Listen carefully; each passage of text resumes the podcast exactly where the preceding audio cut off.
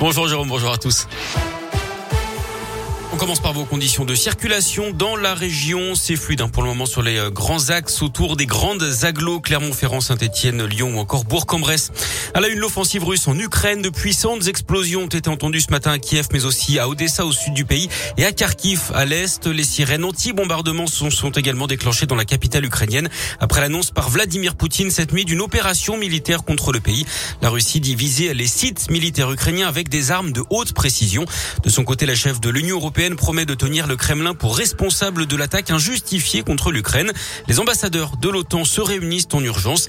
La France condamne cette agression. L'Allemagne parle d'une violation éclatante du droit international. Le président américain Joe Biden dénonce une attaque injustifiée qui entraînera des souffrances et des pertes humaines catastrophiques. La Russie seule est responsable de la mort et de la destruction que cette attaque provoquera. Fin de citation. Pays sans paysans, c'est le mot d'ordre des agriculteurs mobilisés depuis hier pour bloquer deux centrales d'achat de la grande distribution dans la région. L'une de Carrefour à Saint-Vulbas dans l'un, l'autre de Leclerc à Isère dans l'Allier.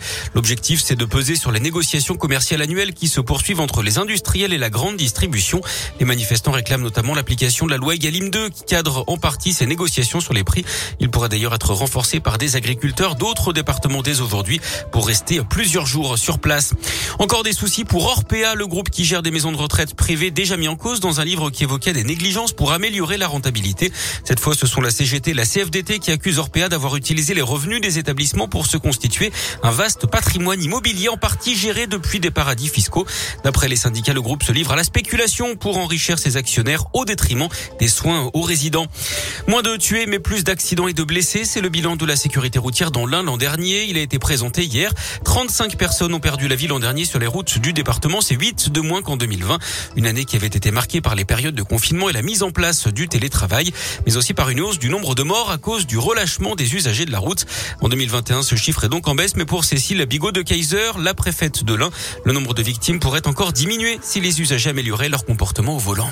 Un tiers des accidents sont le fait de personnes qui sont sous l'emprise de l'alcool ou de stupéfiants.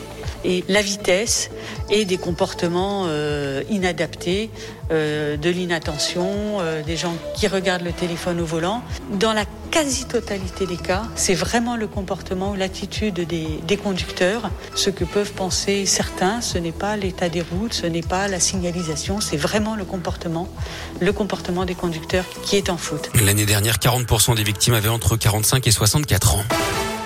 Du sport du foot, Marseille joue en Coupe d'Europe ce soir à Karabag à 18h45. Et puis en basket, un match qualificatif pour le mondial l'an prochain. La France affronte le Portugal à partir de 19h.